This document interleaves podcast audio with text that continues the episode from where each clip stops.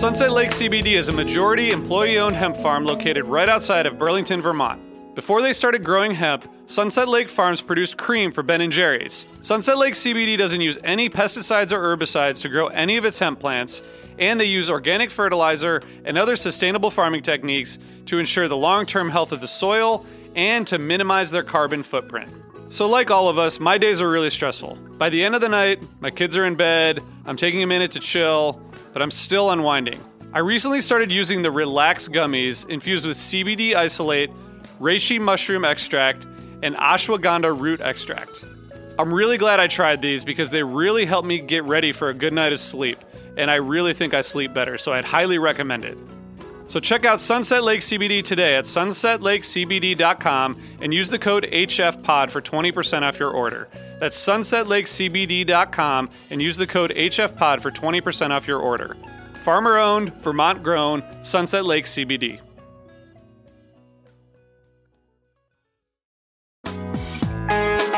Hi, listeners. I want to tell you about a cause that I'm involved with at Heritage Radio Network. HRN is celebrating its 15th year, and to celebrate, we're deepening our commitment to giving voice to the next generation of food systems storytellers, and we need your help.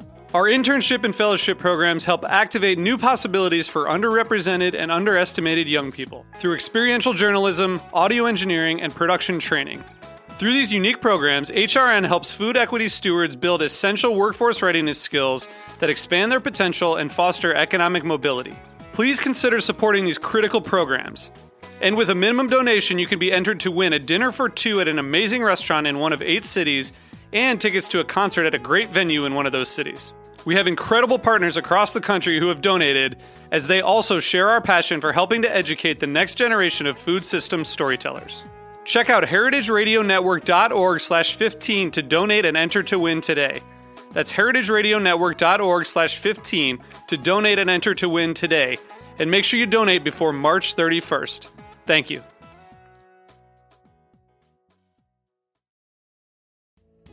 Hey, listeners. I want to tell you about a sponsor, Music Masters Collective. They're a nonprofit organization that produces unique music events, providing opportunities for fans and artists to meet and collaborate in an inspired and creative atmosphere. Every week, they host different events, all with the opportunity to learn from world class musicians like Oteil Burbridge, Trouble No More, former members of the band, Milk Carton Kids, Nikki Glaspie, Bill Frisell, Shawn Colvin, and many more.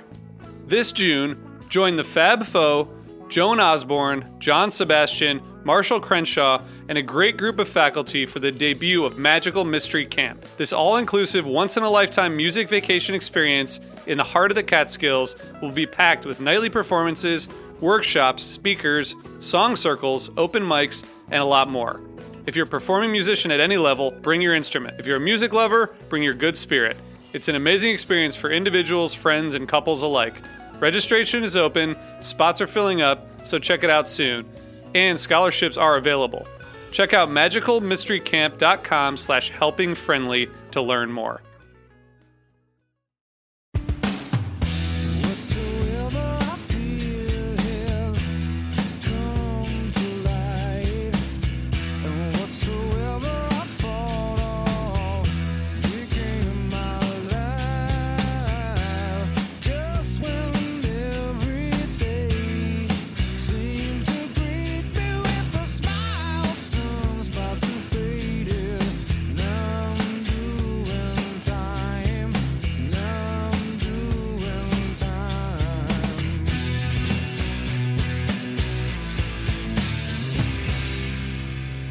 Hey everyone, this is the Helping Friendly Podcast. This is episode 110. Um, I'm here with Jonathan and Matt, um, who's at MD Funk on Twitter. Um, this is part two of our Tweezer So Cold episode. Um, thanks, Matt, for for putting all this work in and for getting us back together for part two. Yeah, well, and welcome back to the uh, the den of Tweezer. Yeah, here we are. all assembled here again. It's almost the same as last time, except um, we have a fourth member. I'm wearing one of my babies. Um, he might chime in. He's been listening to a lot of 2.0, so he's a little bit grumpy. But um, we we had such a great reception to the first uh, first episode, um, Matt. All the work you put into it, and, and all the you know just the clips, and I think people appreciated how we sort of weaved in the history and and the the clips, and we'll do the same thing here. But definitely one of our most popular episodes, and people have been clamoring for part two, so we're excited to be to be back. Yeah, the outreach was definitely uh, great to, to hear. A lot of good feedback over Twitter and um, some of the email comments that you shared with me. So um, we'll try to incorporate, I think, some of the feedback that people gave us about things that they wanted to hear as we move into the 2.0 and 3.0 eras. Yeah, and there was, um, you know, we always get when I, well, actually, whenever we do an episode about a song or about an era or about a year, there's always the like, oh, I can't believe you guys left out X. Um, so we hope that everyone's listened to all the tweezers, and we love most tweezers, but we're we're focusing in on the ones we think are the best representations of the of the year and the era and the sound, right? Yeah, absolutely. And I think uh, some based on the, the comments that we got yesterday when we announced that we were going to be recording today, um, I think there'll definitely be some people who are disappointed in our choices. Um, so yeah, no. Once again, I think we'll we'll focus on some clips that help to tell the story of how the band's sound progressed throughout the 2.0 and 3.0 eras. Um, not necessarily the, the well known ones, and hopefully turn people on to some new tweezers that uh, you've never heard before. Or maybe you lis- like me when we went through some of this stuff. I found stuff that I haven't heard since around that time. Um, a couple of them uh, in particular, and you know, it gives you a reason to go back and dig into them. And I also was motivated to go look at, at a few things that I know that aren't on this list that I thought were at least important for me to kind of have for proper perspective. So hopefully, gets people digging. Yeah, There's no way we can play everybody's favorite tweezer Yeah. in, in two episodes. And I think it's good to like go back to the original sort of thesis of, of this that Matt came up with, which was um, so goes Tweezer, so goes the band, right? Not that these are our favorites or the best, but these are representative of where Phish was improvisationally at the time. Yeah, yeah, and so in fact, uh, as I warned last time, uh, as we wrapped up the last episode, things might get a little dark. We might listen to we might listen to some bad clips today. Uh, we'll, we'll we'll we'll see how that goes. But um, first, uh, just a couple of things to cover from last time. We had so much fun last time. There were a few things that I had made notes about in advance that we didn't even get to cover. Um, and I think what, one of the things I heard over and over again from um, some people that gave feedback was um, more actual musical maybe theory and, and analysis and i won't proclaim to be a musicologist um, but i do I, I am a trained musician. I've played music my whole life and so i know a, a, bit, a bit about theory. And um, wanted to throw in a couple of the, the tidbits that uh, i had noted for last time that, that we didn't cover. One was that um, f- just the one of the kind of basic foundations of the song it's the song is in a minor um, which i I play uh, keys and guitar, and um, I think it's interesting when you have a key like that. Um, that when you're talking about a song that's so given to exploration and jamming, A minor happens to be a great key to jam in. Um, whether you're a on keys because it's the relative minor to C major, so you're talking all white keys, or you. Uh, if you're on the guitar, you're starting around the, the fifth fret usually. It's a very comfortable position on the neck to kind of start out with. You've got room to go up. Um, you can go down and you can kind of do some open string stuff as well. I think you, you play, you guys both play guitar as well, right? Yes, Yeah. but not well. Yeah, and I'm more of a folk guitar strummer. Okay. So I'm not a uh, I'm not a lead player by any means. Gotcha. So I leave that to other people with more time. So yeah, I just um, it, and it occurred to me, and I actually in my own sort of playing, I, I you will use tweezers sometimes as a um, as a great kind of you know uh, progression to, to jam over because it is it's really comfortable to, to play. And I thought some of the musicians out there might be um, might like to, to hear that.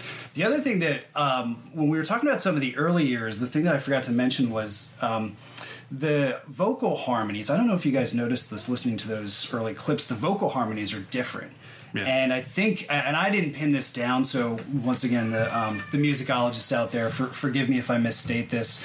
It sounds to me like early on they actually sang like a major chord with the harmonies uh, particularly the high harmony kind of like mirroring the, the root whereas it evolved into being what f- sounds to be like a flatted seventh and is a, a little bit more of kind of a jazzier funkier sound. And one of the things that stood out to me um, was the the way that that affects kind of your perception of the song. Because it actually early on sounded kind of almost like a jokey kind of song like hey step into the freezer you know? Yeah. um, with this with this sort of raging jam at the end where now I think of it as more of like just like a funk thing. Um, which is it's obviously evolved.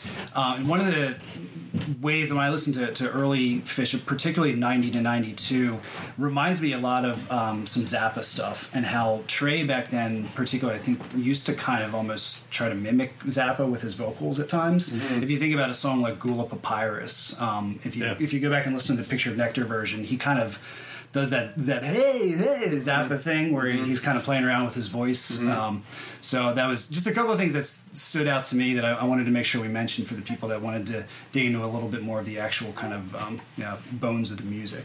Yeah, the vocal thing is interesting because I think on our last episode, people heard the Eureka tweezer from '92, um, which was mentioned by Holly Bowling in the um, interview she did with Tom, and that's when they're they're going. They kept like over the before they even get into the jam, they're going tweezer Yeah. like over and over again. Yeah, which yeah. is very like it makes it sound like it's a joke. you know, like they Yeah. they just weren't taking the the lyrics very seriously. Well, I think it's you know worth noting that in in the time frame that we covered in the last uh, last part of this, they also uh, grew as vocalists. They took barbershop lessons and learned to learn to sing more effectively and also to arrange vocals a little bit more effectively. And uh, it only naturally will have an impact on songs they'd already been doing. Yeah, yeah, absolutely, absolutely. So I don't know if you guys have anything else to add or any general thoughts before we kind of keep going through the years and pick it up with the the 2.0 years. I, I do, and oh, I want to speak about the uh, the thesis. You know, Okay. la- last episode, I, I you know messed with the, the comparison to Dark Star or whatever, and, and uh, that was a lot of fun. But uh, it, this time, I, I think that as we go into these years, 2.0 and 3.0, particularly in the 3.0, um, it, it, the thesis is in danger of breaking the, the notion that as goes Tweezer, so goes the band Fair. because uh, largely because of other jam vehicles. So we'll talk more about it as we get into it. I, I- just wanted to put that out there and get that into your heads. Yeah, Uh, that's a good point. Yeah. And also now, since since we last recorded, you're an official Grateful Dead podcaster, so you can't go throwing around, you know, comparisons to. Oh. Oh, you I know, can. You can. You can. Maybe you can even more so than before, and it's we can't argue because I printed Yeah, up we're a just card and everything that says so. the only other thing I would say is just it was so fun to just go back to these clips and um, mostly because I'm just so happy with like where Phish is right now, and they, I think the like the last few clips we listened to from the past couple years are just so awesome that Yeah.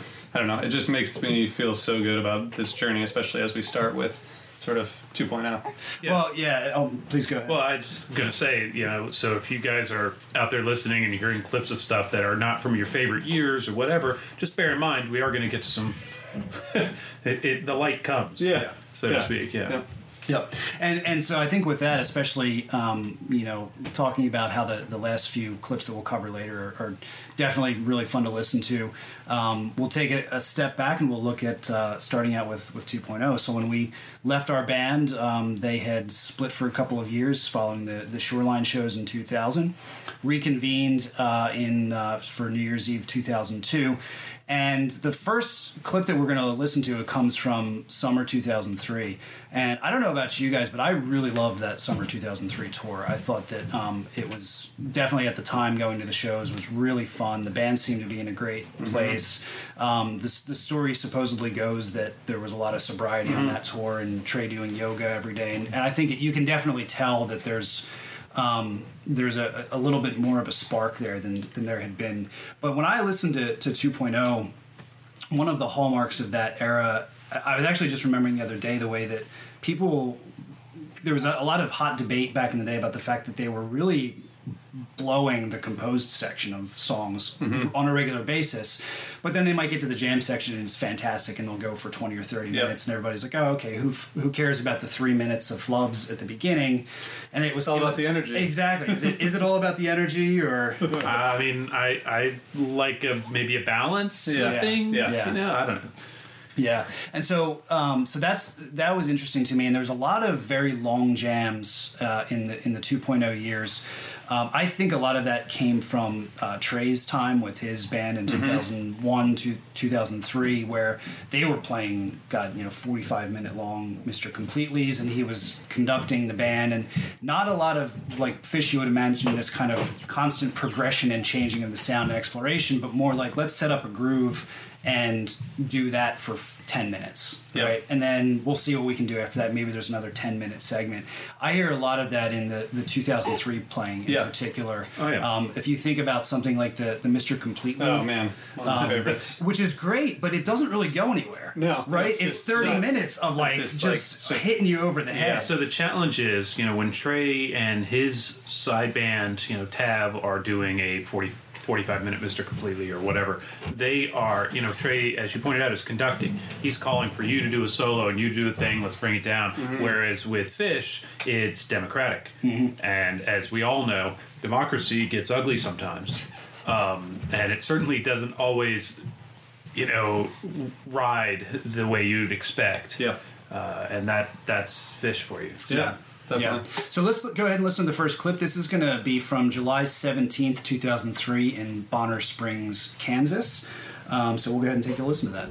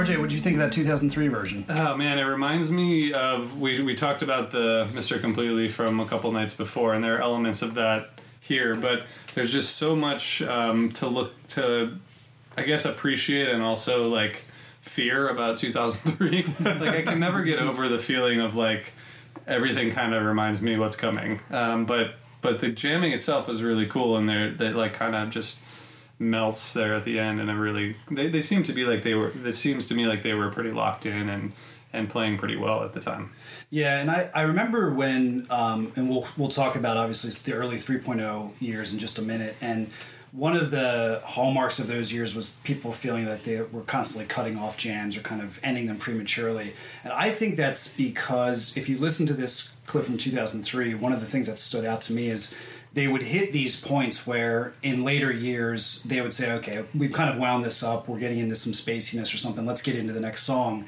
And they would just keep going with that Yeah. for four or five minutes and then get back up into another section of the jam. And that's what turned 15 minute jams into 25, 30 minute jams uh, at the Right. time. I think this was a, a really great example of that. And they still, even now, you know, they sometimes turn the corner and keep going, and that's that's they've admitted it. I've seen that in print in some interviews where they recognize that that's the difference. Is you know sometimes the, the song is done for them, and Yeah. you know everybody else calls it a ripcord or something else, and sometimes it's. Uh, it's just a matter of pushing to see if the next thing's going to come Yeah. around. And at this point, they were definitely pushing to see it.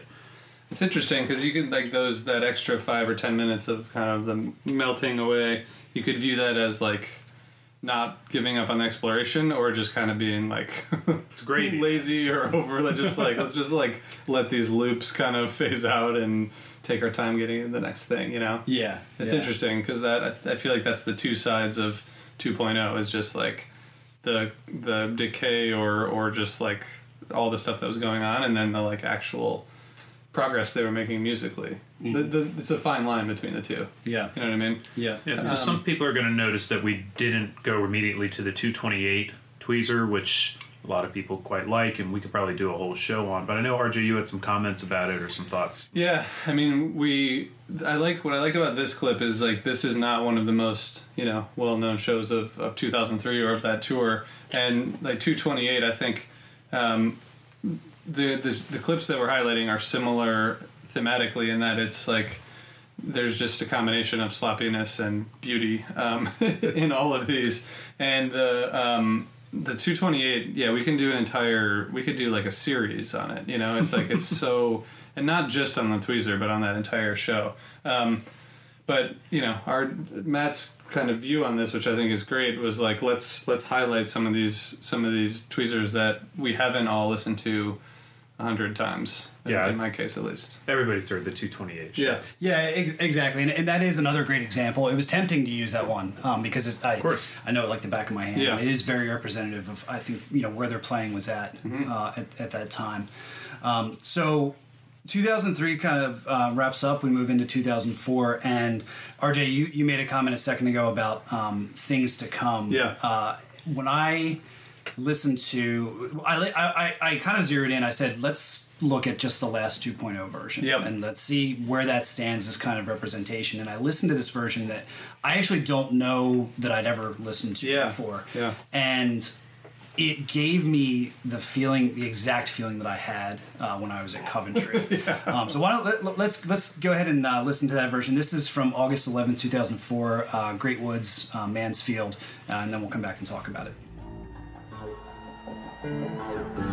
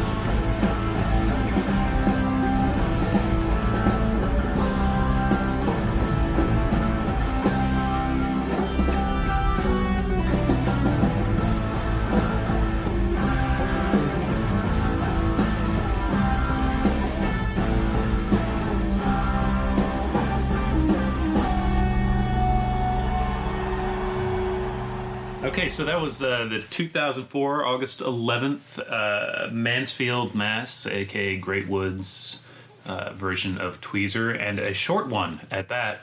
Um, you know that that one's that one's a. It's funny you talk about uh, the tone, and it reminds you of what was to come, RJ, and you know certainly there's a lot of there's actually longer jams, possibly better jams, even at Coventry. But in that summer, um, this one is really like startlingly short, and yet they do. You know, Trey gets a nice heavy dark tone, uh, which is ominous in retrospect, perhaps, and then. They, they do kind of jam. They even play this extended "Hold Your Head Up" jam where he plays the theme, you know, the actual melody theme, as opposed to just the little thing they always do Yeah. when Fishman runs out from behind the drums. So that it's interesting that you say that. So so I, I comment on this making bringing back the feelings of being at Coventry and listening to the music, and that feeling really was like I remember standing at Coventry and watching them, and of course wanting it to be a great show, not only because it was the last one, because of everything that we'd been through to, to get there and standing in a field of mud. You just wanted them to do something amazing. But I spent so much time just being like, "What? There's something wrong." And like, like, is Trey okay? And the other band members are kind of looking at each other and looking at him, maybe Yeah. a little concerned. And so you'd have things like on paper, they played a, a hold your head up jam. They played a you know 35 minute split open and melt. They did a set that was like four songs and was like an hour and a half long. But then when you actually listen to it, you just hear the tiredness coming through. Yeah. Particularly from Trey, his fingers just sound tired, like he's struggling to keep up with the music. Um, and that's it's kind of it's kind of sad for that reason because it's not even like it's a complete train wreck. It's like the intentions are there. They want it to they want to make it happen. Yeah. But they just they just can't. Yeah, that's a thought that I've had about this the, this moment in Phish was that they were kind of willing to do anything except keep being Phish, perhaps. Uh, but they the question was really could they? Right. And so they kept trying, and they they'd go in a- almost any direction when they were actually on stage. But you know what would come of it was you know it was kind of an open question. Yeah. Yeah. Yeah, I think um, Franklin does not like 2.0 tweezers. It's interesting about Coventry. I mean, I'm like permanently scarred by Coventry, but um, it's interesting because I, I think it's so glaringly obvious, or it was at the time and after the show. But for context, like I think people on the inside, or, or if you knew people who knew people or whatever, you knew that they were like into drugs and whatever, like everyone else in the scene. But it, I think it, we didn't know how serious it was until that weekend, you know. Yeah. And uh, obviously, once you got there, you're like, "Whoa!" And it was like kind of heartbreaking on the spot. I wasn't like talking to Trey, you know. I have no idea. Like, I'm sure lots of people knew what was going on, but I didn't. And like, it's just interesting how like that kind of hit us all like a ton of bricks, you know. And it was like very suddenly, like, "Oh God, this is awful." Yeah. Yeah, well- in, in so many ways. not to dwell on it too Yeah. much, but it was a lot less out front, even though the effects were, uh, you know, detectable. And certainly in retrospect, we can go back and hear things and go, oh, well, now we know why. But it, and when you got it got to Coventry and you watched the video or you were there up close and you listened to the tapes, it, I mean, there's no.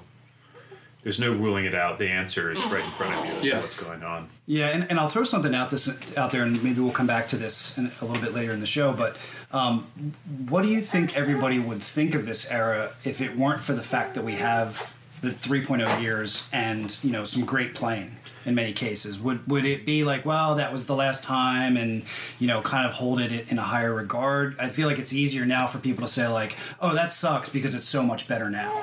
Uh, no, honestly, when in the years where we thought Phish probably was never coming back, or at least it seemed like Phish was never coming back, I definitely was not thinking, well, you know, th- these were the last shows. We must treasure them. Yeah. I was definitely listening to 95 or 97 or 92 or just something else. Interesting.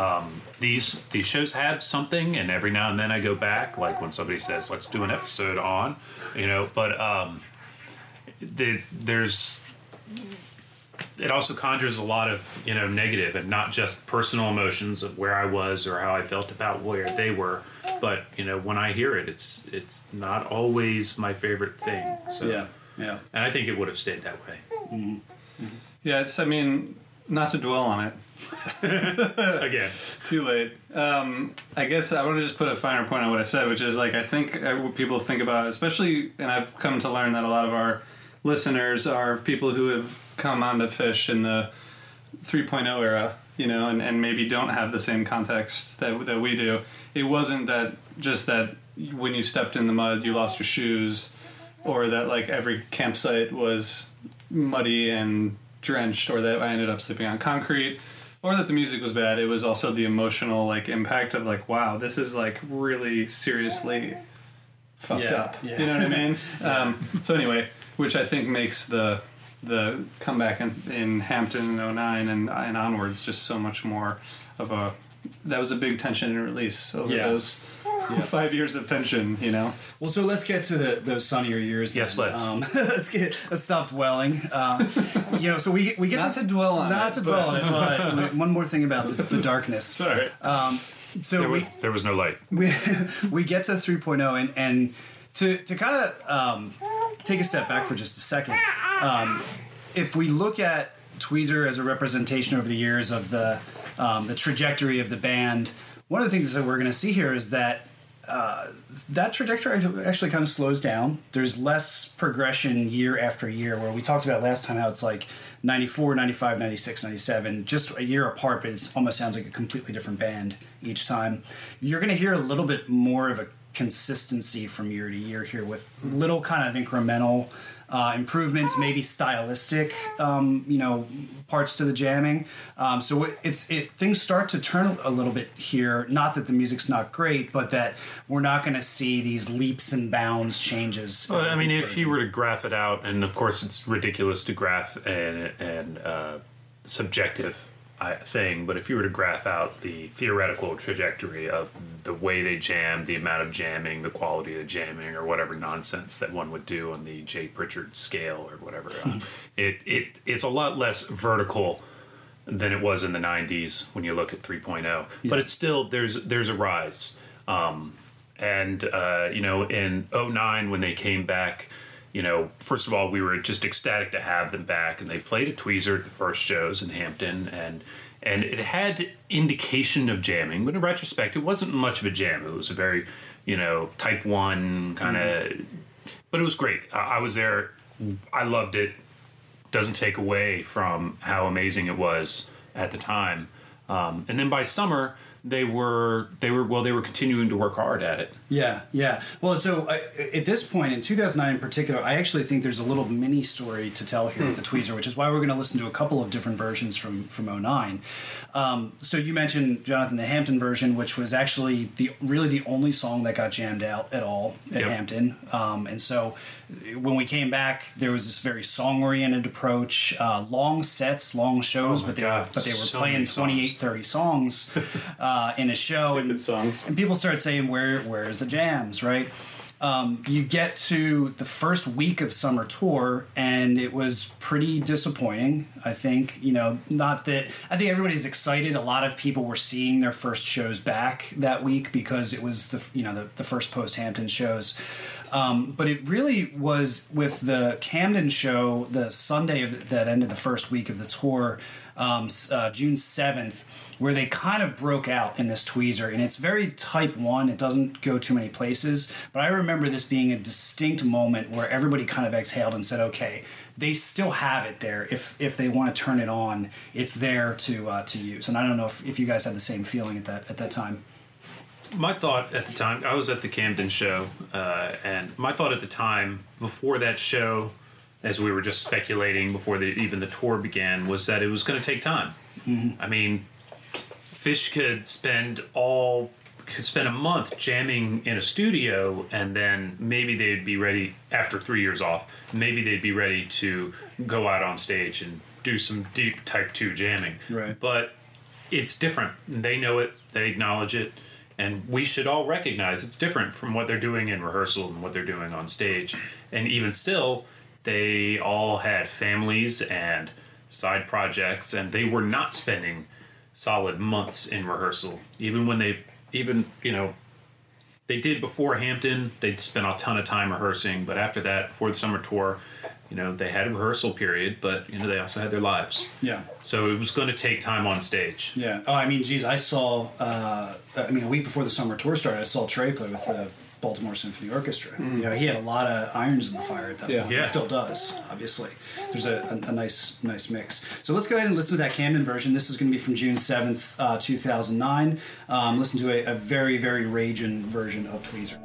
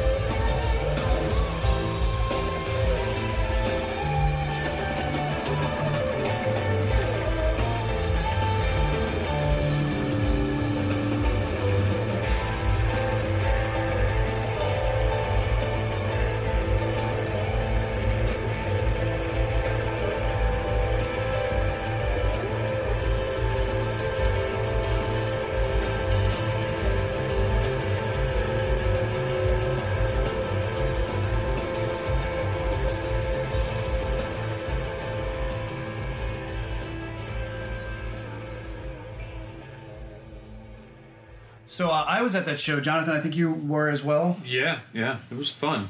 Um, like rock peak jamming is what what we came to call it on the Week for Pog website. But um, but it doesn't always do that. So you know, it's like 13 minutes, and they're really peaking, and then they dr- they kind of go into like the last part of this thing actually got real spacey. It sounds almost like the intro to a song I heard the oceans sing. You know, Yeah. like feedback laden laden Trey space Yeah.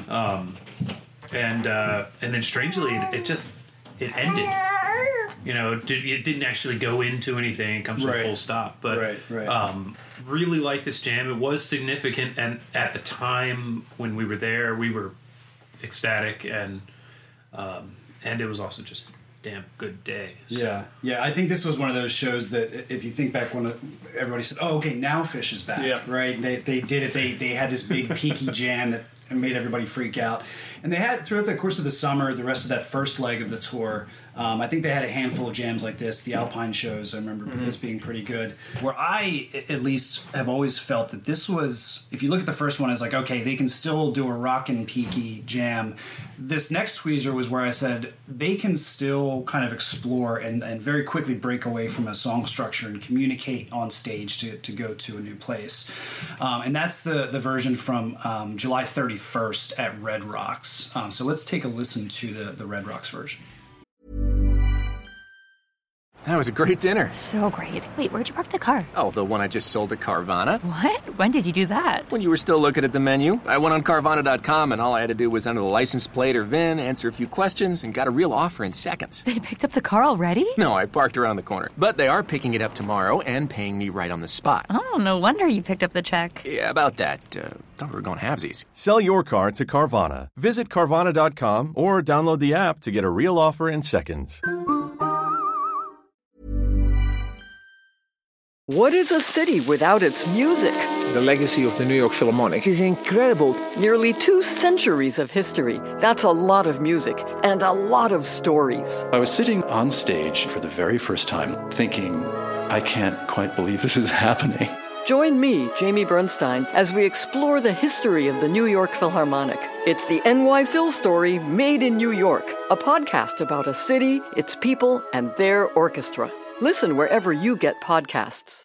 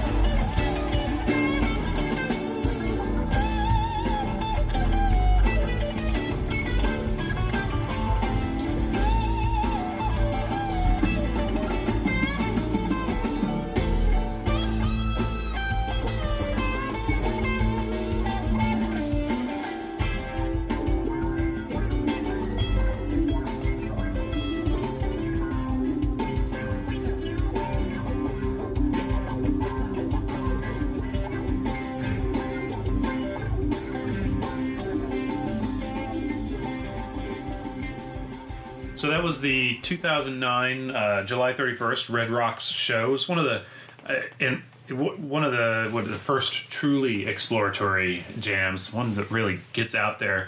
And they do. They um, first of all, I you know it's I don't think it was in the clip we just played, but I. I Kind of sounded like a spaceship landed during the Ebenezer section. Yes, and, uh, absolutely. But then you know this one has kind of more what you look for in a tweezer. It's got little pockets of you know exploration to keep just turning down different corners and digging into them, and then moving into another one. And uh, it's a lot of that. And it's it's um it's not the longest. It's not an epic long version, but it's a nice signpost in the. Again, you know they can do this. Right. So they've done the Rock Peaks. Now they're doing some exploring, and uh, the future is bright, as we see. Yeah, yeah, and this was. I mean, we could do an entire show on just the second set from this show, or the, really the whole show was real. It was fantastic. It was. It rains, and there was a long set break, and they came back and played this killer set too. They you know, this- I'm gonna. I'm sorry to interrupt you on this, but at the same time, you look at this on paper, and I remember at the time there was some consternation about the set list. And again, we could do a whole episode about set list construction. Yeah. But they did do Joy, then Tweezer, into Numberline, and the into Fluffhead, and um, some people would see that as just like a drastic up down up down like a you know a sawtooth sine wave kind of thing Yeah. Well, one thing one thing to keep in mind is that Numberline at that point was not Numberline as it is today. So I think this was probably only the maybe the fifth or sixth version of it. So it, it hadn't gotten to that like oh no here they go again in the second set status. Um, but um, and and then I agree with Joy. I think the one modification I would make to this set list is to remove Joy, and then it's just a killer end to end set. But to that, the rest of the set aside, um, in this tweezer, which I think is kind of the centerpiece of the entire set, um, you hear them start to go type two there in what I would describe as kind of an A B jam. They establish two very distinct um, segments that they keep going back and forth. One is um, kind of that that rock and groove um, that that's much like a tweezer groove, and then the second part is where they kind of fall apart for uh, four bars um, and play kind of glitchier stuff, and then they keep taking those two sections over four repetitions that they do in in further in each direction. So the rockin' part becomes more and more rockin' and peaky, and the spacey part becomes way spacier Right. uh, to the point where you just have Trey doing those growls with his his wah pedal and lots of synths, and then they kind of bring it all back together. And I was very impressed with that at the time, uh, and I still this is actually still one of my favorite tweezers uh, of all time for for that reason. Cool. I just want to say, I just want to add that, you know, uh, I'll say about Joy and Numberline what I've said many times, which is feel bad for you guys that you had to listen to, you know, your favorite band play one of the, one of the one of the songwriters' favorite songs, and that, you know, sucks to be in that position. But Yeah. sometimes you gotta just gotta just stick it out. A lot of people have a lot of different feelings, RJ. Yeah. That's not true. yeah. I love those songs, but No, no, it- just- yeah, but it's, it's, it's I was just acknowledging Yeah. the conversations that were had at the time. I think it was 09 spec. I think I saw like a it was like a 20 minute number line or something. Was that spec 09? That was I want to say Chicago that summer they jammed Yeah. number line out maybe or maybe I'm thinking of the next year but there there was at least one Yeah. that, Well, save it for the number line episode, guys. Yes. Yeah, yeah. Coming soon. Coming soon. Actually, this is a good time to mention that a lot of people have said, "Oh, you should do, take this same approach with other other great Phish songs," and that is being um, taken under consideration. Absolutely That's a hell of an announcement there. I don't want to say like because Matt and I have already talked about a couple of different ones, and I don't want Right, to say because then it's like. then You wanna it's like, commit? When's that? When's that coming? Commitment phobe. Yeah. Yep. Exactly. Uh, so 2009 they, they kind of established a base but then as i mentioned before we start to see a little bit of a slow in the pro- in progression of the band's sound and i wanted to play um, a, clip from 2010 here which i said we'd play a couple bad clips today and this this might be one of them um, just This to, podcast is all about. Exactly. We, we brought bad clips, and we're going to tell a story of a few years there where they sort of stalled out in terms of jamming and progression of the sound, maybe spinning the tires a little bit. And so let's listen to what went down at, uh, at Telluride August 9th, uh, 2010, uh, when they played Tweezer.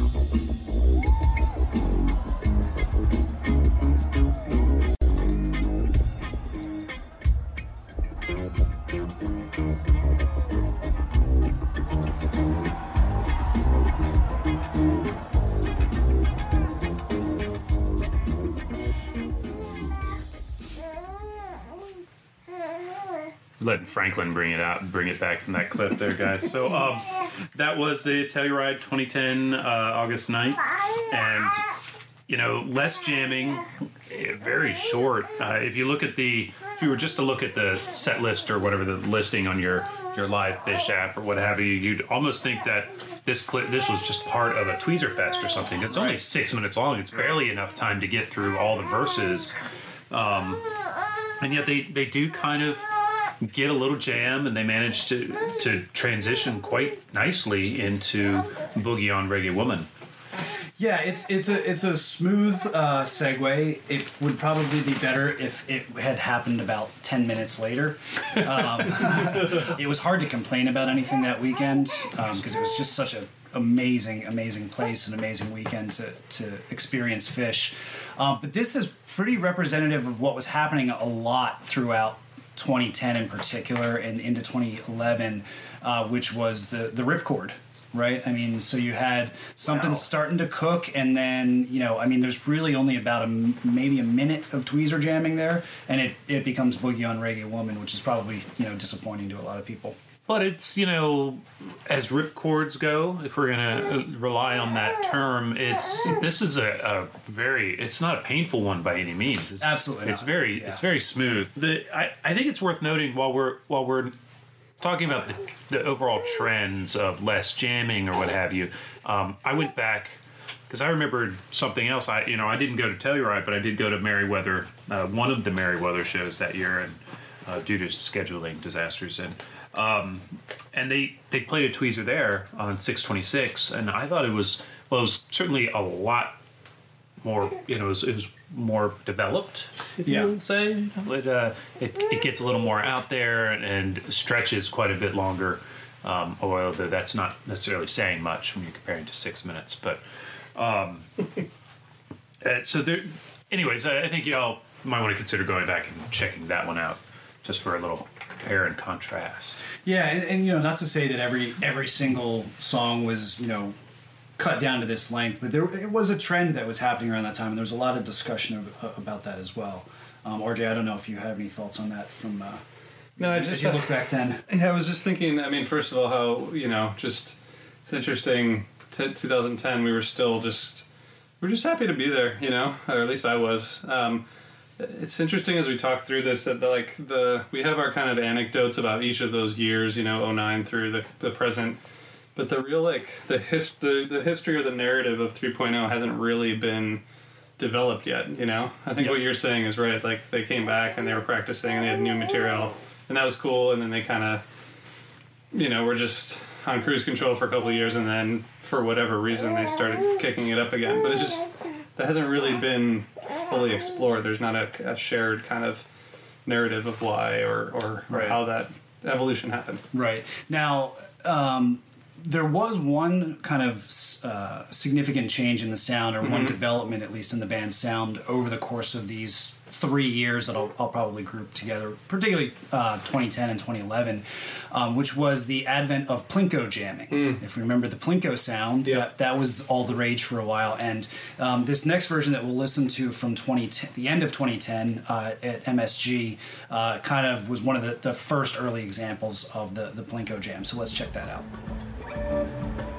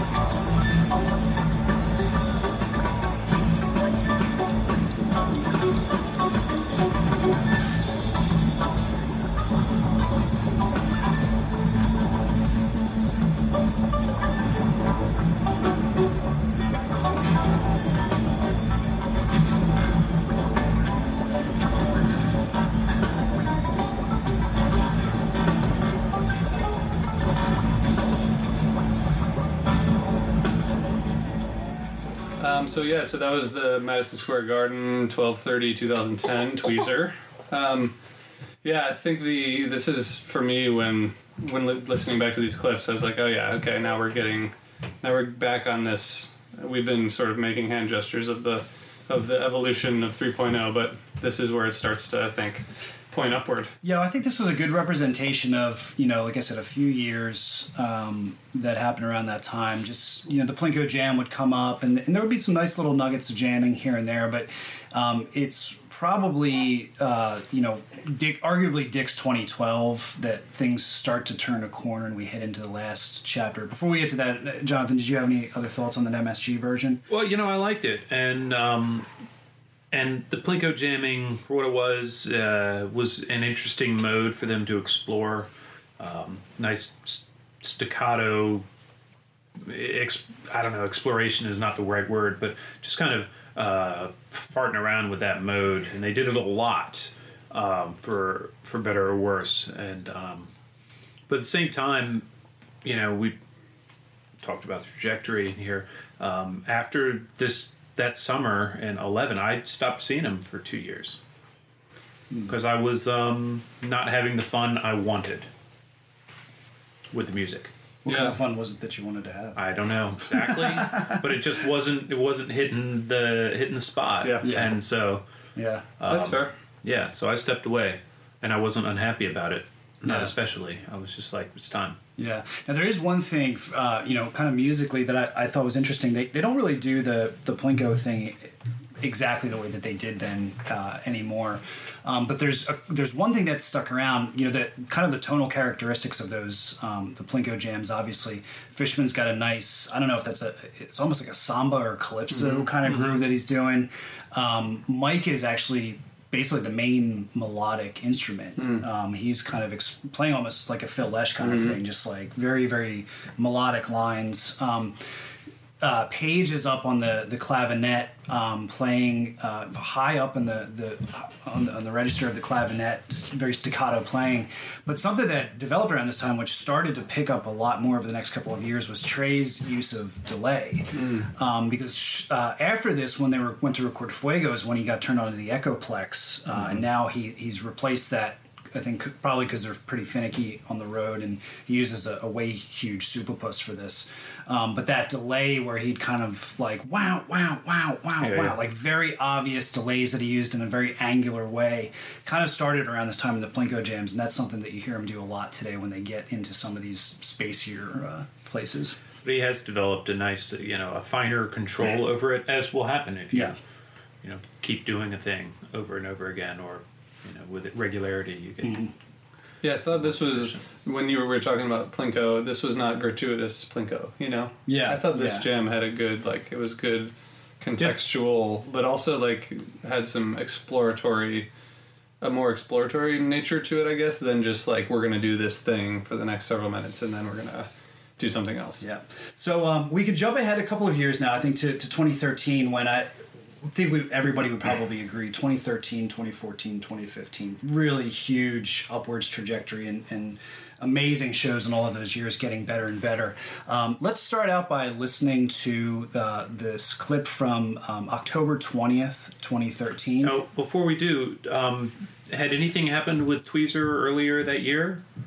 Uh, maybe in that summer or anything? Well, I mean, you know, there, I guess we could mention that there was this one version that they played out in California that probably nobody's heard. I mean, I, I it Probably just, not. it's, I don't know. It's Well, it- they played. They played it in a parking lot. or Yeah. something outside it's a a- casino. it was in a I'm not parking even sure lot they and- announced the show in advance. It was like the audience just kept yelling over the jam, and uh, I don't know. But it, it seriously, with, as with Nassau, I think it was it was a little bit too obvious to um, to to bring Tahoe into the mix here. But um, Tahoe is probably kind of the harbinger of what was about Mhm. to, to happen, really seriously in 2013.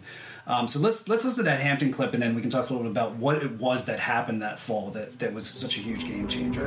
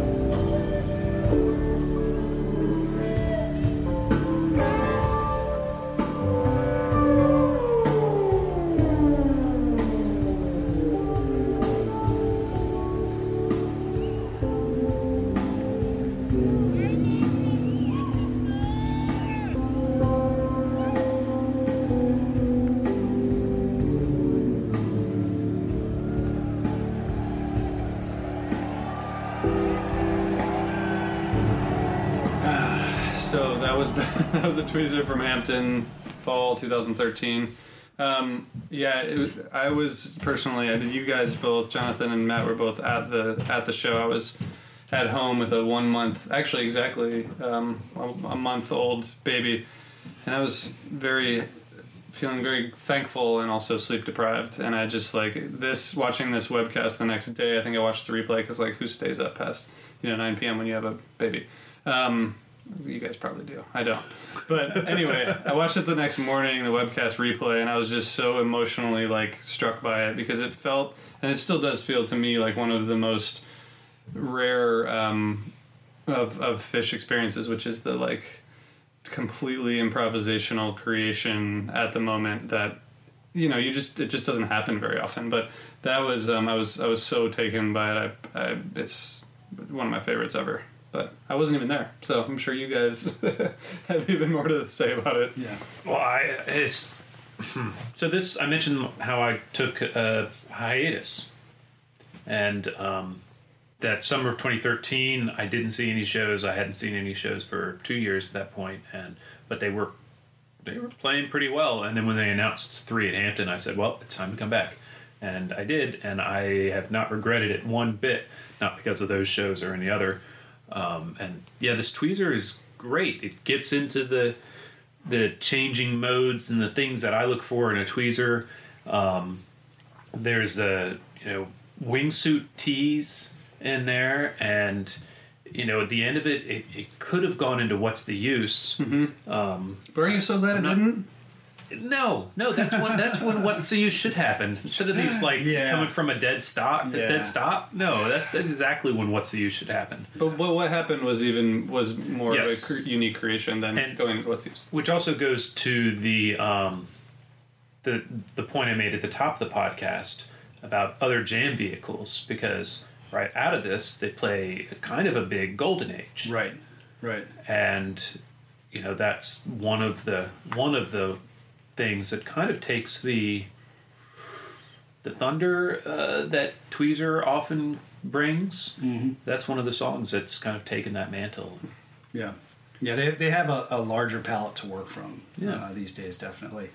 Um, so I, you know, if in terms of looking at the the story of the band, and and we all agree, and we just had a, lo- a lot of conversation here uh, while we were listening to the clip about how great Fall 2013 was, and I kept saying at the time when I was at these shows and I saw about uh, half of the tour, um, it felt to me like not just regular Type Two jamming where they're kind of trying to explore and find ground and just letting the music guide them, but it sounded to me like they were actually trying to compose songs on the spot. And I think this this Tweezer clip that we heard is obviously a case of that. It's so far removed from Tweezer, but it actually sounds like it's something else. It kind of sounds like maybe it's Wingsuit. Oh, there's definitely, um, you know, bit we were just listening to, uh, you know, you could hear Trey plays the that intro lick, that doo doo doo doo Yeah. kind of lick, and I'm I'm totally off key when I sing it there, but um, you know, so while and they they did this on on this whole tour and a number of songs, uh, was it the Reading Disease and a few others where people were hearing, you know, formed songs, and some of those, I think here, uh, you know, turned out to have been the the seeds or portions of the wingsuit songs. Either it's a segment of Fuego, or it's wingsuit itself, or you know, any any number of these other things. They were showing up throughout the tour, Yeah, yeah. But even and it was beautiful. stuff that stuff that wasn't. I'll give you an example uh, from the first night of that Hampton run. The Carini um, has several distinct sections that sound Mm-hmm. Oh, yeah. like little mini songs Yeah. that they're playing, and they they actually have their own kind of like development and conclusion, and then they go to the to the next section. And I kept wondering what was going on, and then we found out. Well, they had just spent whatever six weeks together trying to write songs together for the first time in the band's history. So they not only were warmed up, but they were in this mindset of like, let's try to create songs. And I think that you saw a lot of that on stage throughout the entire tour and all, all of the big jams, which is, you know, this is such a, a great representation of that, that period in time. Yeah, there's. Uh, sorry, I have several thoughts about this. Just to add, one is that like I think this tweezer is more consequential for Phish Improv than Tahoe personally, because I think Tahoe is like more cycling through different approaches and almost like an attempt to keep it keep it going, and then it, it hit a you know beautiful piece. I mean, it's a great piece of improv. To that, I, I just want to say that our email is hfpod at no, It's actually not. it's so helping good. friendly podcast at gmail.com. And RJ in particular can be reached. Yeah, exactly. well, and the other thing, just for context, of that tour, any piece of improv that was played, no matter what, then it like sent off a fury of speculation, which was like, oh, they must be covering the Allman Brothers. They must be covering the covering Reading disease got a lot of Yeah, that. yeah. But like everything was, you know, and it turns out that in this tour and, and I think in fall 2014 too, or summer fall, both of these years when they were doing the thrilling chilling too, right? Doing working on original music while while playing or, or just after. Um, it's interesting. It definitely seems to provide a spark, which is always good news. Which is probably part of the reason they keep coming out with new material because they're finding that that that formula works, right? And they've, I mean, they've released so much new material since 2013. It's it's crazy to think about. Um, I also think that before we listen to this clip, Matt said that we are going to talk about what changed this fall, and I think everybody knows that we launched the podcast in June, and then by the fall, you know, it was it was a thing, and I think that's what I think that's why this Hampton Tweezer happened. No, I'm sorry. It's because I was there. It's because coming out of my hiatus. That's a good, sorry. So you could try to take that. I didn't want to. I didn't. I, I buried just the lead. And I saw half the tour. Yeah, So, I mean, you know, exactly. exactly. There's, there's a few explanations. Only one of them's right. Yeah, yeah. Um, so I, yeah, 2013, amazing year. Can't say enough about it. Um, 2014, though, I think things actually kept kind of progressing. Now the sound to me, in, in terms of the jamming, gets back to a little bit more typical Phish Jam. I think I, I think some of that compositional thing that from 2013 starts to dissipate. Instead, they have an album that they're touring behind. This is an album release year. If Fuego comes out, um, and they're back to playing longer jams um, that are just forward driving. Uh, a great example of that, uh, the third night of Randall's Island. Um, you had this long segment of Chalk Dust Torture into Light into Tweezer, which I, I always tell people I, I feel like uh, it wasn't three songs, it was this hour long improv that had little islands of, of composition to maybe turn them in a, in a different direction. But what a what an incredible piece of music is. So uh, let's listen to just a little clip of the, uh, the Randall's Island Tweezer.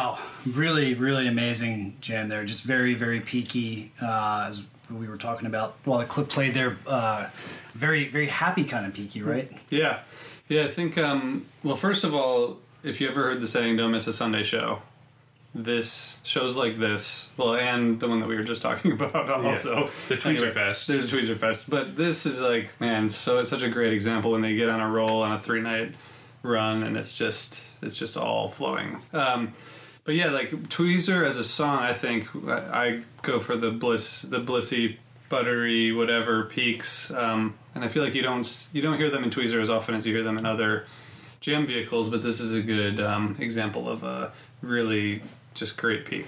Yeah, and I think one of the reasons why um, you might feel that way is if you kind of look at some of the older examples of tweezers. Back in the 90s in particular they i mentioned as we started off here the, the song's in a minor and a lot of times i feel like earlier they kind of kept it in the minor key um, kept whether it was some of the funk jams or, or different things.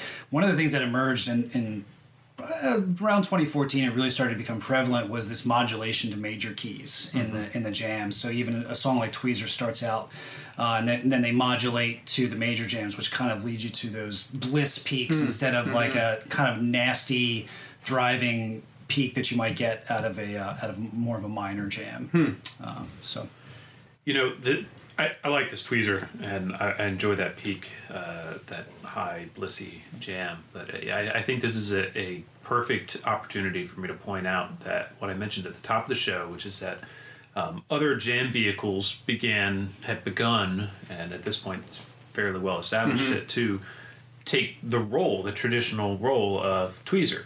You know, we've always had a few, you know, uh, Bowie or what have you, uh, but now we have like in this particular show we have a what a 25 minute chalk dust uh, followed by a light which is not a big version of light but there are plenty of really big versions of light that go way out um, i think we talked earlier about the charlottesville 09 was one of the the early ones. And and then uh, and then you have this tweezer. So while this is a 16 minute tweezer and it has beautiful peak jamming there's a 25 minute chalk dust right before this. Um, and so there's always another uh, there's just there's so many other things where they're they're spreading their wings so to speak. It's interesting on the just on the major key thing. It was almost like Reba was like the major key jam for a really long time Mhm. until like maybe '94. They played a really good David Bowie in '94 where they went to the major. That was cool. but they're not. It didn't happen that often before that. That other songs would go into Well, like Hood, a, Hood, I think. in Hood, Hood, Hood. Hood was really the kind of big, Yeah. blissy major jam, and um, yeah. So I think you know they've they've started to sprinkle that that lots of key modulation within the last three or four years has has happened a lot, and I, I don't know if that's just their taste or a result of a certain way of practicing or something like that, but it definitely seems to be something that's that's popping up a lot. No, I, I love them, and I. But I think we've had the conversation either on the podcast or talking about recording a podcast. So if we haven't said this before, I I'm curious to get your takes on. It does seem like a, it's a little bit of a crutch at times. The bliss, the, like at this point, this Randall, I wouldn't put this in that category. it's a happy place to hang out I Yeah, mean, and if they if they find themselves there they they you know I, I don't think It's anybody reliable, complains right? about it I mean you look at the the Went Gin or Mhm. whatever which you know flies in that area Yeah. and it's it, anybody who's going to complain about that can just step out of the room Yeah, you know, I mean, you can call it a crutch. Um, I usually like to refer to those types of things as the bag of tricks. Yeah. Any musicians that improvise, you can be the most kind of out Mhm. playing type of person. At the end of the day, everybody, Miles Davis had a bag of tricks, right? Yeah. It, it, it changed over the years, but there's certain things that musicians just have in their toolkit or on their palette to use at, at various times. I think this is just what's on the table uh, lately. Yeah. So uh, we, uh, as we we've done with some of the notable versions, it would be we would be remiss if we didn't mention what happened uh, a couple of weeks later, which exactly two weeks. Exactly two weeks later, another Sunday show. This I feel like this was the summer of, of Don't Miss the Sunday show. Like Mhm. every Sunday was amazing. Um, so just up the road at Merriweather, where RJ and I were last night, seeing Yeah. a fantastic Ryan Adams Oh show. Um, we uh, we saw a, an amazing Tweezer Fest, and I'll, I'll share briefly. I think I might have hinted at this in the on the last um, the last episode. I. Uh, you know, I, I've, as it's probably been established, I, I enjoy Tweezer. I think it's a cool song. and they, uh, I, I made a comment to somebody in the in the parking lot at Merriweather before that show because I, as I recall, I think they were like overdue to play Tweezer. So Mm-hmm. Yeah. everybody was like, they're playing Tweezer We tonight. it, yeah. I, I made a comment to somebody. I was like, wait till you hear the Tweezer they play tonight, man. It's going to be amazing. And um, they, so they, they come out, they play Tweezer, and I was like, oh, all right, here we go. It's on. And they started immediately to go into Back on the Train. And I got so frustrated that I was. This is where, you know, we talk about expectations, right? Don't have Yeah. expectations. Yeah, My you, expectation was I want a huge tweezer tonight, and they immediately start to do what they did with that Boogie On clip that we listened to earlier. I think I was probably having flashbacks to Tahoe and being frustrated, or not Tahoe, but uh, Telluride, being frustrated there. And so I turned to my wife and my friends. I said, I'm going to go to the bathroom and get a beer, and I'll be back. And I started walking down our row, and then before I got to the end of the row, they started going back into Tweezer, and I ran right back down the, the row with my arms in the air and got back to my seat. And I was like, I'm not going anywhere. This is amazing. um, that was that was just a, a really really incredible night. That's probably the most celebratory set that I've experienced with like a group of people um, that I can remember since maybe since the since Hampton. Um, I my trick is that every like third show I say that to people like in the lot, in the bathroom, everywhere. Like we're playing Tweezer tonight, and then when it pays off, it's amazing. Like January second of 2016, that was like everyone kind of knew like it was it was going to happen, and so I just told everyone I could that that they were going to play Tweezer, and then like the four people who remembered were like, "Oh shit, you knew." You did But if you do it, you know, if you do it often enough, it'll, it'll pay off. And then the, you know, eighty percent of the time when they don't play it, nobody really remembers because everyone's saying things they want to hear. So I think people should try that. It's a good, it's a good, it's a good trick. It's a good part of the bag of tricks. Yeah. yeah. so we wind up there at then at our, what's going to be our last stop on the bus here, uh, which is 2015. Um, and obviously, I think that's it's pretty well acknowledged by this point that 2015 was really just a high point year in, in the band's career in terms of the the level of playing, the jamming, um, bringing everything that we've talked about about the last few years together. Just um, very forward thinking, compositional thinking. You know, stuff that doesn't necessarily sound like jamming, but it, it never gets stale. It never gets stuck in its place. Um, so let's listen to uh, our, our last clip of the day here. This is going to be from uh, Blossom, uh, August 7th, 2015.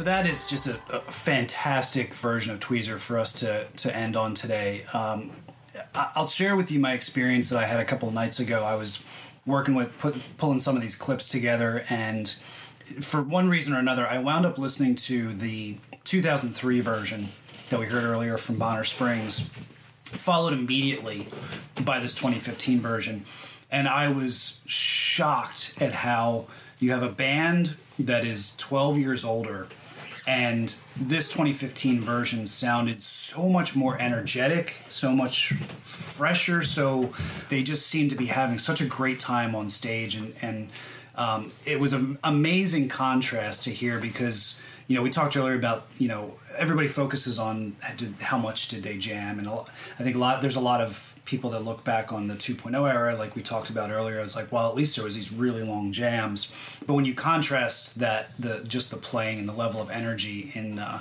in the jam it's uh, it's amazing it's like it's like night and day Yeah, it's true. I mean, this thing, um, I what I, I described. I was listening to it on the way here, and I was described it a little bit ago while we were listening to it. As when I pulled up, I was raging this tweezer in my car in my truck. It was just so. It's it's great. It has a lot of drive. It goes into some good sections, and it's also another example of you know where it, there are other big jams right around it. Um, there's a 14 minute gin and a 15 minute chalk dust that mm-hmm. leads into it, and the chalk dust itself, it's a, a, it's terrific. Um, so that Tweezer is definitely the signpost, but there's a lot of other great jamming that goes hand in hand with this from other other vehicles. Yeah, yeah. The other thing I'll, I'll say, just in terms of the actual sound of the jams, I actually was surprised. I never thought about 2015 this way before, but I was reminded of 1995 a lot when I listened to this jam, in that extra spark of energy that they'd have to just keep things always moving forward. And there's never, there's not many lulls that Yeah. happen in the music. Um, they never kind of take a break for a couple minutes to get spacey or anything like Yeah. that. It just keeps accelerating to, to new gears. Yeah, yeah, it's great. Like great. I, my thinking was like it was just a great psychedelic rock jam, which is always, which is always good. Um, one like just piece of context was the. This was I was just looking back at the tour itself, which was which wound through you know the West Coast through the Midwest, um, and on you know East Coast East Coast to um, to the to Alpine and other places, but. Um, this was like what a month after Fare Thee Well, right? So Trey was had spent a year, I guess, maybe maybe a year or, or quite, parts of a yeah. year, like you know, A whole lot of intensive work. playing guitar a lot and learning dead songs, and then being energized by being on stage with those guys and doing that. And I think that like it, that's just it's so important for the context of 2015. Yeah. you know, incredible. things just got amazing. And then um, you know you wind up at, at Magnaball uh, with the tweezer there, which Yeah. I You're lucky you do. I, I will take to my grave. I will defend the fact that that is tweezer into Caspian back into tweezer. And that is Yeah. a tweezer jam that Totally. peaks so hard I at the agree- end. completely agree. I, I disagree with the the officially documented version. Um, and that's another one that it was very tempting to include that. Uh, that's another one of my all time favorite jams of any song. Yeah. Just the last five minutes of that. I remember standing in that field and just being overwhelmed at how amazing the music was. Oh my the entire ground was shaking from the Mike's Moog Taurus pedals that he was hitting constantly. It was just a just a, a fantastic moment. That was a special day. Yeah. Um, and everyone should listen to that too. Yeah. Um, and we were just during the listening of this as we're wrapping up. We we didn't include 2016. Everyone's pretty familiar with 2016, um, as we're we've all been listening to it. Um, interesting that if we were to choose if we were to choose two at least two versions, it'd probably be the one at the very beginning of the year at MSG and at the very end of the year at MSG. Yeah. which is kind of interesting because Maybe the Vegas somewhere. in the Vegas Ve- in there Vegas is in there as well. Yeah, yeah, but yeah. Those those just happen. I think everybody should be familiar, and um, if you're not, of course, go go ahead and listen to those. Um, and one thing that I will mention, I, I had held out doing it before. I, I want to try to put together a playlist of all of the all of the versions of tweezers that we've talked about over the last um, two sessions, and and get that out to everybody. So that if you wanted to, um, obviously we've. I think we've circulated some lists and stuff like that, but just want to have an easy access to, to listen to all of them. We'll, we'll try to put that together. Awesome. Cool. And I guess I just want to thank Matt for putting all the hard work in. Um, and people who like what they hear will, will be hearing more of Matt. I think Matt's going to help us out with some more projects like this and, and other things, and we really appreciate all the hard work and and clear effort that went into this project. Um, what's what's one of your takeaways from this piece, the the second half? The key takeaway was what I just mentioned that um, if you ever feel like this is a band that I think there's a lot of people that are resigned to like, well, I still like going to Phish shows and they do some nice things, but um, it, it ain't what it used to be, or maybe they're losing a, a step or something like that. Go back and do some comparison, um, and I think you'd be surprised at uh, with some of the the peak versions of Tweezer and other songs that they've played in the past couple years. Uh, really can stand up there with um, some of the amazing earlier playing, and uh, it's it's a nice way listening to, to lots of different versions over the years to kind of give yourself perspective about um, how great the band uh, was and still is. That's a great point. Yeah, I was. I think my comment is going to be what, what he said. Um, no, I think I, I think that is a really great point, and um, I I think that overall your your theory holds that you know as Phish changes and develops, they drag Tweezer along with them, and it changes and develops and regresses and uh, resurges. Um, Yeah. and it's been a lot of fun going back and looking closely at that path. Yeah. Well, thank you guys for joining on the voyage. Thanks to everybody for listening to us talk a lot about Tweezer. This is a hopefully if you've if you've stuck with us, you've found that uh, it was a worthwhile listen. Yeah, absolutely. Um, yeah, we appreciate appreciate any and all feedback and comments. Um, we do. I, I have a couple songs in mind that I want to explore like this, and I'm sure we can come up with lots of them over the next, you know, the coming coming months. Um, one thing I wanted to mention just real quick, just back on the we were talking about the narrative of 3.0, and I wanted to give a shout out to Brian Brinkman, who's um, he he had an idea to to do a multi-part sort of let's go through 3.0 and really give it its its due attention. And he has obviously since launched another podcast called beyond the pond which is really good. Um, and that's taking up some of his time but i, I think we want to get back to that because it's it just that was one my my big takeaway here. It's easy to contextualize 1.0 and 2.0 but 3.0 is like it's sort of there's there's some I think there's more exploration needed because we're we're so in the weeds of the day to day shows that it's hard to step back and say like what what has this evolution look like. But I think this helped Yeah. put it in context. Yeah, absolutely. the story is still being written. Though. Yeah. Shit. We're gonna have to wait. We're gonna have to wait. All right, never mind. We'll get We're to gonna that in 2020. Yeah, 2020.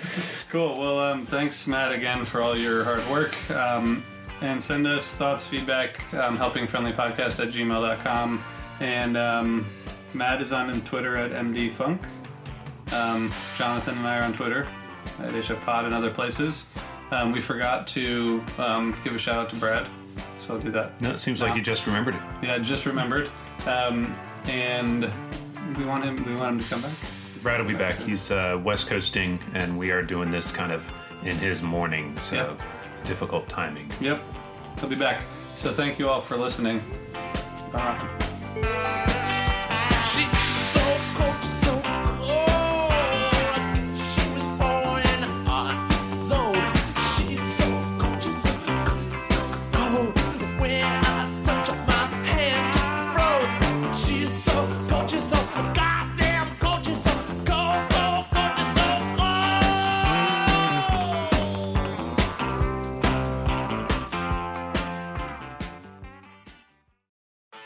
Bowie, Dylan, Marley. You've heard the names and maybe you've heard their songs, but what about the stories behind the records that make titans of music like these so universally loved and important? Join me, Josh Adam Meyers, host of The 500, as each week I go through a different album from Rolling Stone magazine's 500 Greatest Albums list from 2012 with an incredible lineup of comedians, actors, and musicians talking about how the music has impacted their lives. New episodes of The 500 come out every Wednesday. Listen now wherever you get your podcasts. Hey, what's up? This is Blake Wyland. I'm the host of the Tone Mob podcast. It's a show where I interview guitar people about guitar stuff. We talk about their pedals, their amps, their accessories, their preferences, all that stuff, as well as a healthy dose of whatever comes up. Topics have ranged from aliens to addiction and anywhere in between. Oh, yeah, and pizza. We're definitely going to be talking about pizza. So get the show wherever you're listening to this podcast at. Just search The Tone Mob in your search bar and it will pop right up Come join us. We're having a lot of fun. Thanks for checking it out.